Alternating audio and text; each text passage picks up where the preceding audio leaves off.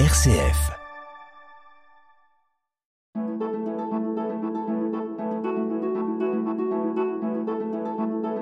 Itinéraire. RCF.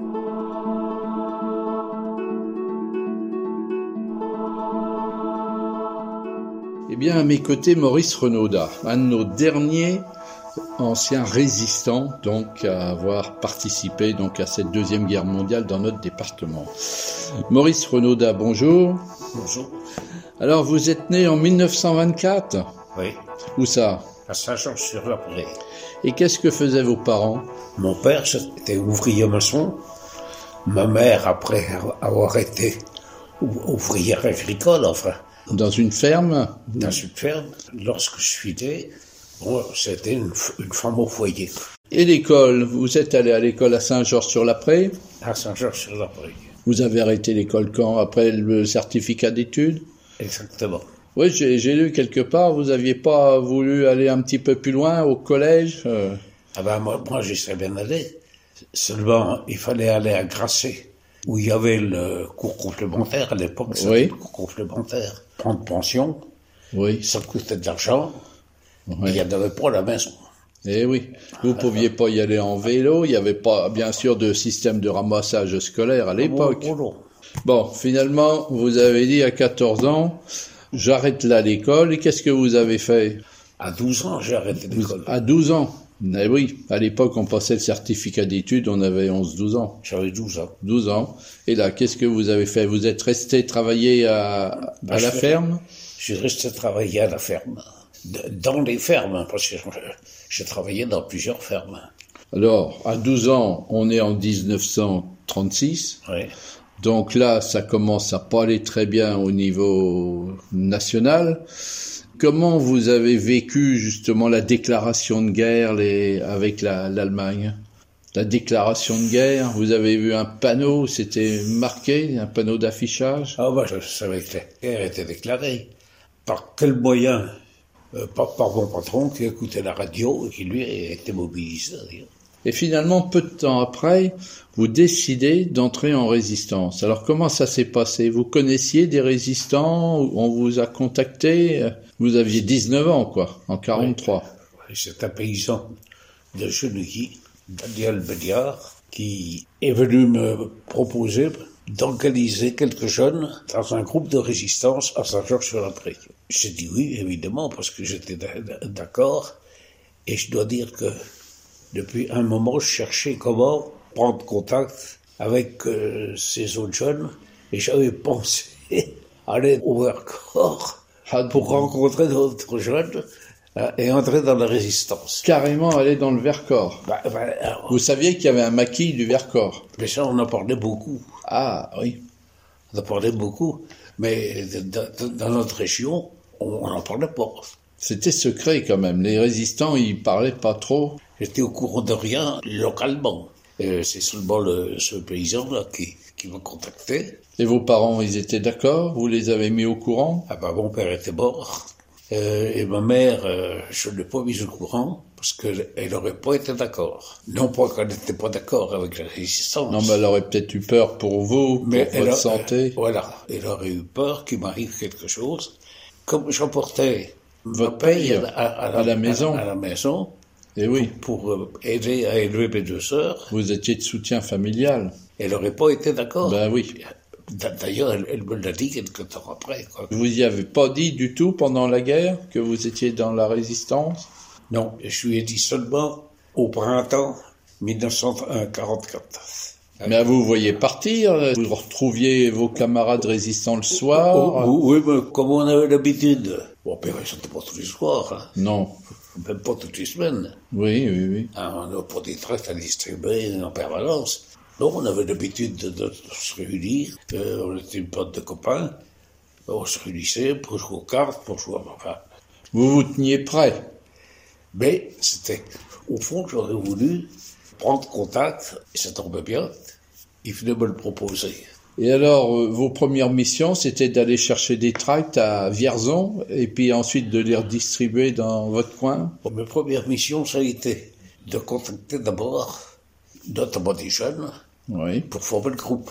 On a formé un groupe avec une bande de jeunes, parce qu'à ce moment-là, dans les fermes, il y avait beaucoup de jeunes qui se cachaient, qui ne voulaient pas aller au service du travail obligatoire en Allemagne et qui devenaient clandestins. Et ils se, cachaient ou ils trouvaient du, travail parce qu'à l'époque, dans la région, on ne pouvait pas se cacher comme dans les régions où il y a montagneuse. Ah, il y avait bien des forêts, des bois. Il y avait quelques groupes de jeunes qui travaillaient dans les bois, effectivement. J'ai entendu parler d'un groupe détruit par des Allemands d'ailleurs. Mais ils n'avaient rien pour se défendre. Hein. Itinéraire. Sur RCF. Itinéraire. Donc dans votre groupe, c'était des, des jeunes de Saint-Georges-sur-la-Prée et des environs? Il y en avait quelques-uns de Saint-Georges. Puis il y en avait d'autres de, de ces jeunes qui se cachaient, qui étaient surtout de Vierzon. Et alors ce groupe, il était constitué, il y avait un responsable, chacun avait des missions particulières Non, moi j'étais un peu l'homme de confiance à qui euh, le camarade de Julie s'adressait, euh, parce qu'il me connaissait depuis longtemps. Il connaissait aussi mon père, avant 1940, quoi. Parce que mon père était conseiller municipal de gauche mhm. à, l'époque. À Saint-Georges À Saint-Georges. L'autre, il était, il était conseiller d'arrondissement. Alors, il, rencontrait souvent mon père. Hein, et, il partageait les mêmes idées. Mm À moi, il faisait plus confiance qu'aux autres. D'ailleurs, il me contactait moi, il ne parlait pas aux autres. Parce qu'il fallait pas quand même euh, aller raconter avec les Non. Il fallait rester discret. ah bah oui. Ouais. Et vous étiez combien à peu près euh, en 43 quoi quand vous Au début 44 disons. Oui. Oh, on était une douzaine quoi. Une douzaine. Vous aviez des armes? Il y a eu un parachutage qui a eu lieu au mois de mars 1944. Oui. Alors ce parachutage, il a eu lieu à Grandmont, près de la route de Chenouilly en Marais, là. Et les armes ont été cachées dans un petit bois à Grandmont. Vous aviez été prévenu, vous vous rappelez du message qui avait été envoyé sur la radio de Londres C'est seulement le lendemain que le paysan m'a dit il faut que tu viennes demain matin, j'aurai besoin de toi pour conduire une charrette, etc. Ouais. Et puis on, on est parti avec deux charrettes chercher les conteneurs. Attelés par des chevaux Ah bah oui, bien sûr. Ben oui, oui. On a rapporté, je crois que c'est une tonne et demie d'armes. Ah, quand même. Des carabines automatiques américaines. Elles étaient dans des containers Oui, elles étaient dans des Oui, conteneurs. protégées dans des containers. Et puis euh, des fusils mitrailleurs anglais, des fusils mitrailleurs Bren, qu'on ne savait pas d'ailleurs euh, Utilisées. utiliser parce que Il y avait des munitions bien sûr qu'il y avait des munitions, il y avait des grenades, il y avait des pansements aussi. Oui. Et donc, euh, vous êtes parti récupérer euh, ces armes. Vous les avez trouvées. euh, Alors bon, j'ai retrouvé où ils avaient été, été planqués, là, à Grandmont. il y en avait qui s'étaient occupés d'aller au parachutage et de cacher les armes. Mais après, tout le monde a partagé les armes entre les différents groupes de Ah. résistants qu'il y avait dans, dans la région. Et c'était pas question de les donner individuellement. Non. On s'avait caché dans un bois, près de chez Daniel Béliard, justement. Ouais. Et on, on avait monté des fagotiers qui camouflaient les conteneurs, quoi. Oui. Des fagotiers. Des fagotiers. Il travaillait avec des bûcherons pour faire des fagots, vendre du bois. Ah ben, le, bois était à lui. Et, dans, l'hiver, bon ben, il, il, avait fait son bois, il avait des fagots, etc. Les amas de fagots. On a surtout fait une meule, quoi. Une grande, une meule assez importante, quand même. Et puis, il, il a fallu distribuer les armes hein, individuellement. Parce que dans ce bois, c'était le printemps, tout commençait à bouchonner. Et une de ses voisines, une vieille femme, qui avait des, des chèvres, était venue garder des chèvres, les faire manger dans le bois. Et puis, euh, lui, il passait tous les jours pour voir euh, si personne avait touché la- le fagotier. Ah ouais, ouais. Et puis, il a, il a vu la voisine qui avait tiré un fagot, Ah, et puis qui était assis sur le fagot au soleil, oui. puis qui faisait manger ses chèvres. Mais ça faisait pas un trou trop grand dans le tas, et puis on voyait pas les containers en dessous, non Si lui, j'ai bien vu. Elle, elle, elle a pas Non, elle a pas fait attention. Elle n'a pas fait attention. Mais lui, il a, il a bien vu qu'il y avait quelque chose qui brillait un peu. Alors il a dit, laissez ça euh, comme ça, elle va se percevoir un jour qu'il y a quelque... Alors il lui a raconté l'histoire de vipère qu'il avait vu dans le fagot, au soleil, etc. Alors elle a quand même avait peur des... Des vipères. Alors elle était partie plus loin. Ah, il avait bien joué. Et, et puis après, bon, il m'a fait dire, euh, je viendrai chercher des arbres. Là, j'ai en- emmené avec moi euh, trois ou quatre camarades de Saint-Georges. On a rapporté euh, des armes. On avait, je me rappelle, deux fusils mitrailleurs. Ouais, puis c'est lourd, hein, des fusils. Chacun notre carabine américaine. Vous les avez transportés comment? En vélo, à pied euh? À pied la nuit, bien entendu. On passait à travers Chantres. On ne suivait pas les routes. Fallait connaître la campagne, quoi. La campagne, moi, je la connaissais. Pour y avoir travaillé. Ami, entends-tu le vol noir des corbeaux sur nos plaines? Ami, entends-tu les cris sourds du pays qu'on enchaîne? Oh, et partisans, ouvriers et paysans, c'est l'alarme. Ce soir, l'ennemi connaîtra le prix du sang et des larmes.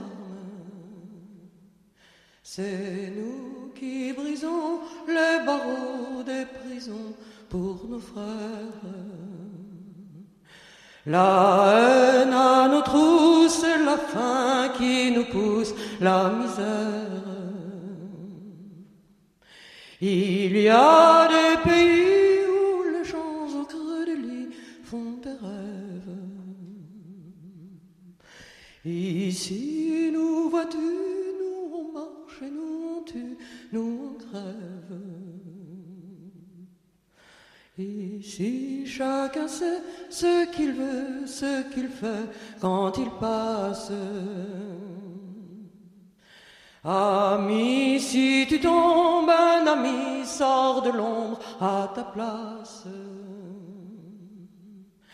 Demain, du sang noir séchera au grand soleil sur les routes. Sifflez, compagnons,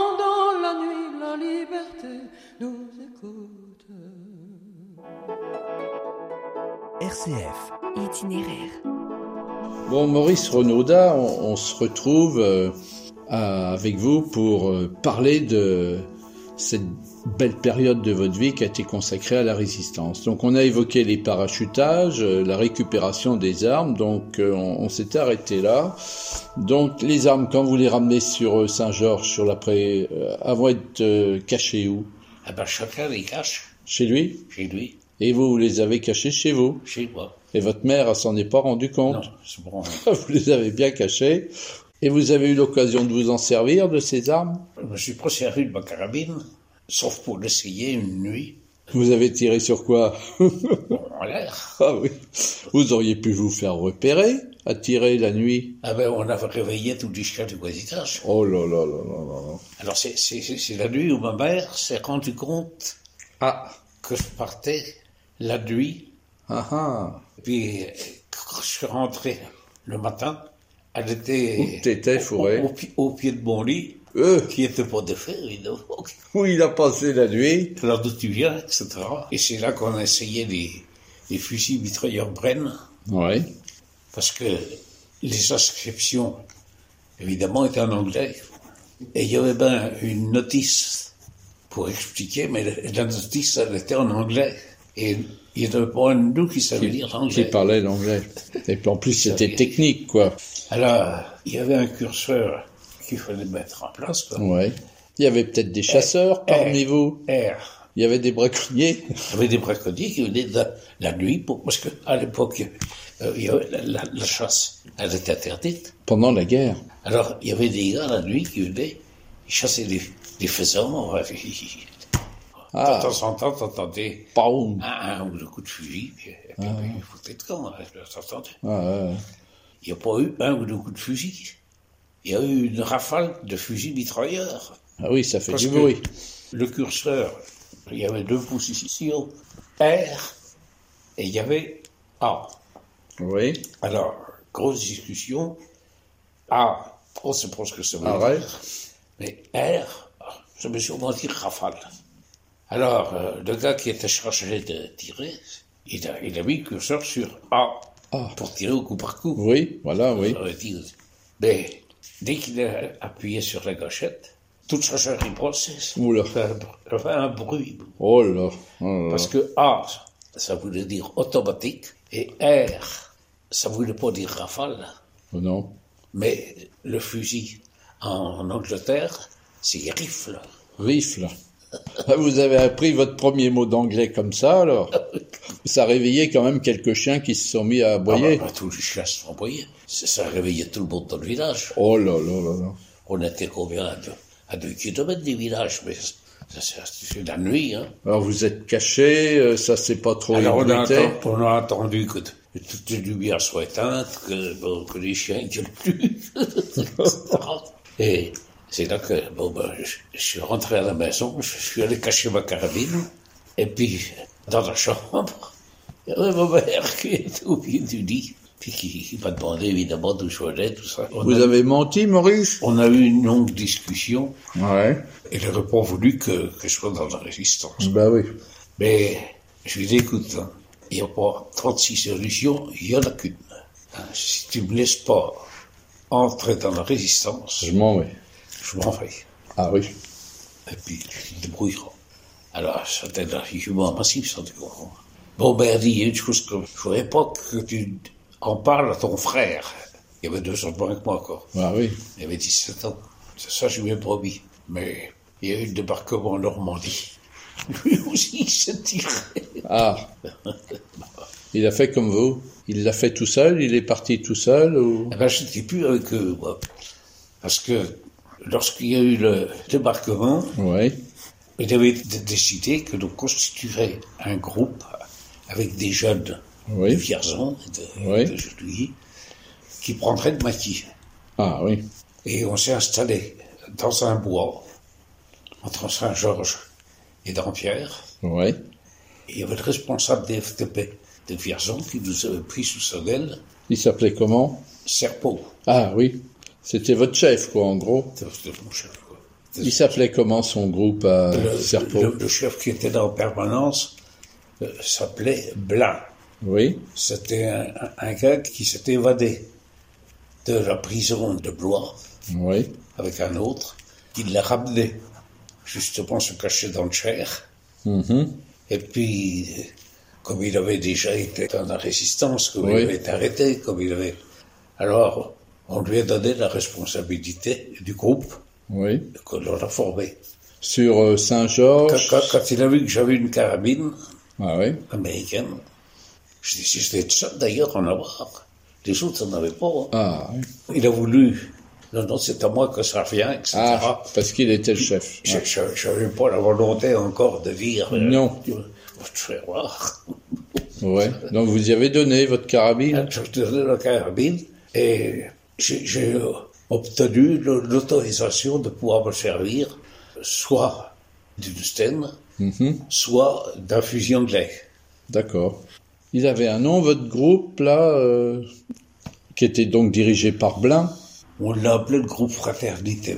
D'accord. je- J'en suis bon. Ouais, ouais. Mes souvenirs me rappellent pas. Et vous étiez combien à peu près à cette époque-là, au moment de la... Bon, ben, là, dans ce premier maquis, là, on était une quinzaine. Oui. Mais on était à la disposition si, par exemple, De Vierzon. le, le responsable de, de Vierzon avait besoin de, de gars pour, pour un sabotage, ou parce que il avait été averti que il il y avait des camions qui allaient passer sur la nationale 20, etc., pour qu'on tente une embuscade, on était à sa disposition. Quoi.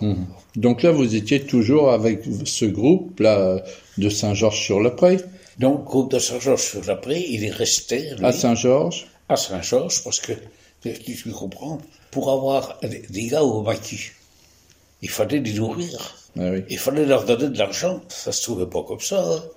Et donc, vous êtes parti où, vous? Ah, Vous avez rejoint quel groupe? Dans ce maquis Oui, que l'on a monté dans les bois oui. entre Saint-Georges et Dampierre. Ah, vous étiez pas bien loin, alors. C'était c'était pas loin.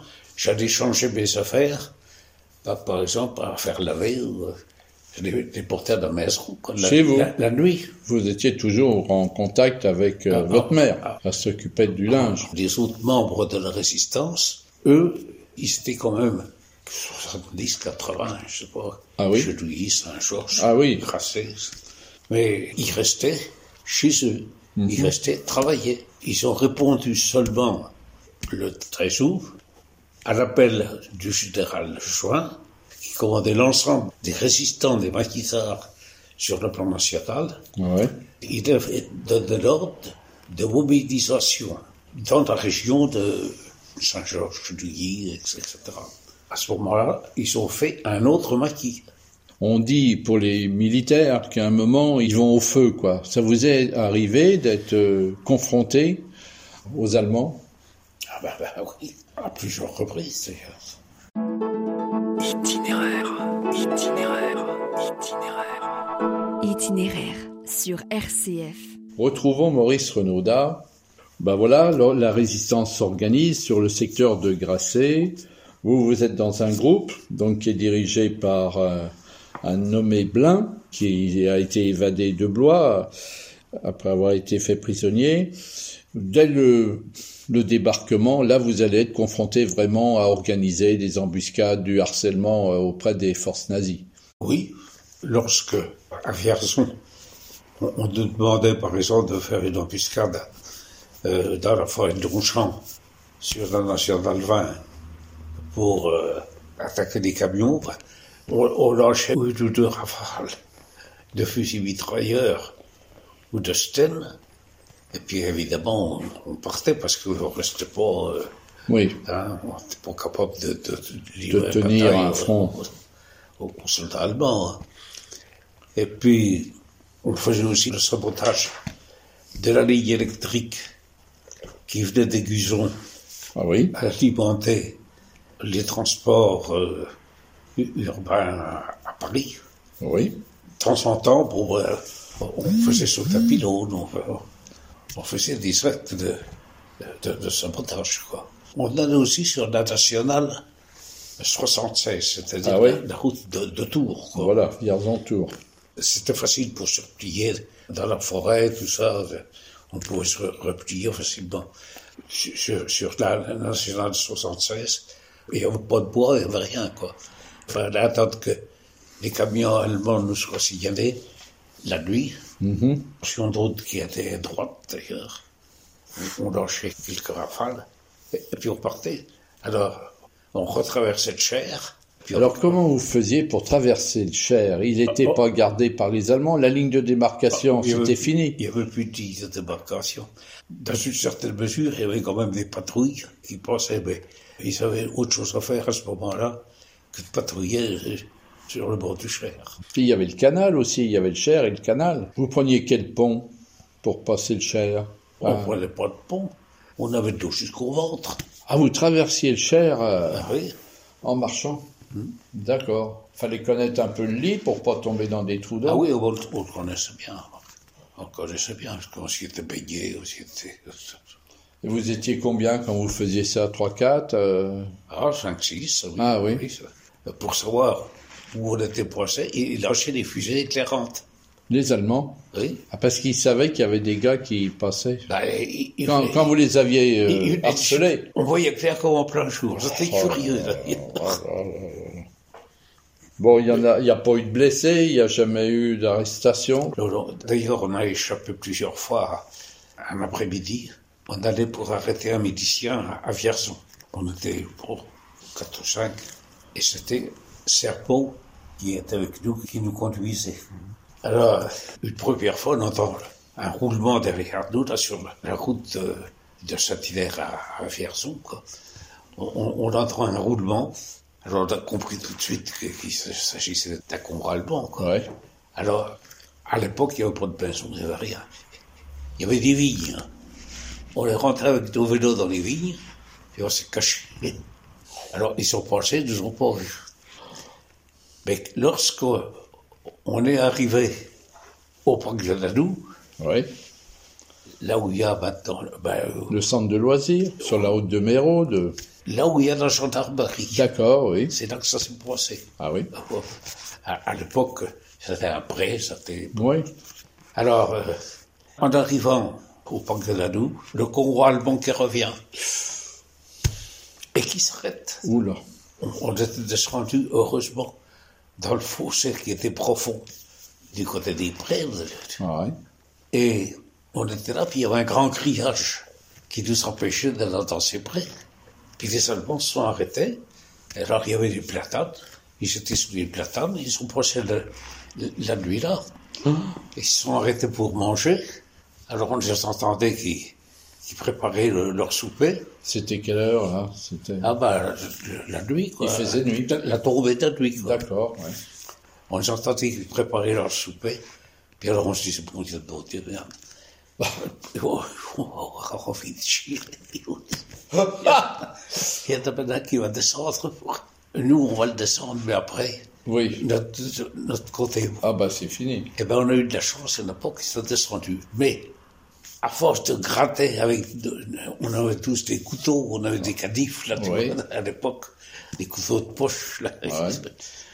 On a réussi à dégager le bas des- du grillage qui était, dessous. qui était enterré, et puis à, à faire un passage, puis on est passé, à- alors, on a rampé dans le pré pendant peut-être ben, au, au moins deux, 200, 300, 300 mètres, je sais pas. Et, et puis, on a passé la nuit dans une cabane de jardin, un peu plus loin. Et puis au jour, ben, les Allemands sont partis, mais nos vélos, Ah, ils étaient restés dans le fossé, là nos vélos étaient dans le fossé. Alors, on s'est dit, mon Dieu, ils sont capables d'être restés, d'en avoir laissé pour nous attendre, etc. Alors, comme j'étais toujours habillé, moi, en ouvrier agricole, j'ai pris un piochon, et je suis parti. Comme si vous alliez au champ travailler. Oui. Et puis, j'ai vu nos vélos dans, dans le fossé, plus loin, providemment. Ils étaient partis. Ils étaient partis. Puis ils avaient sans doute pas vu le vélo, je sais pas.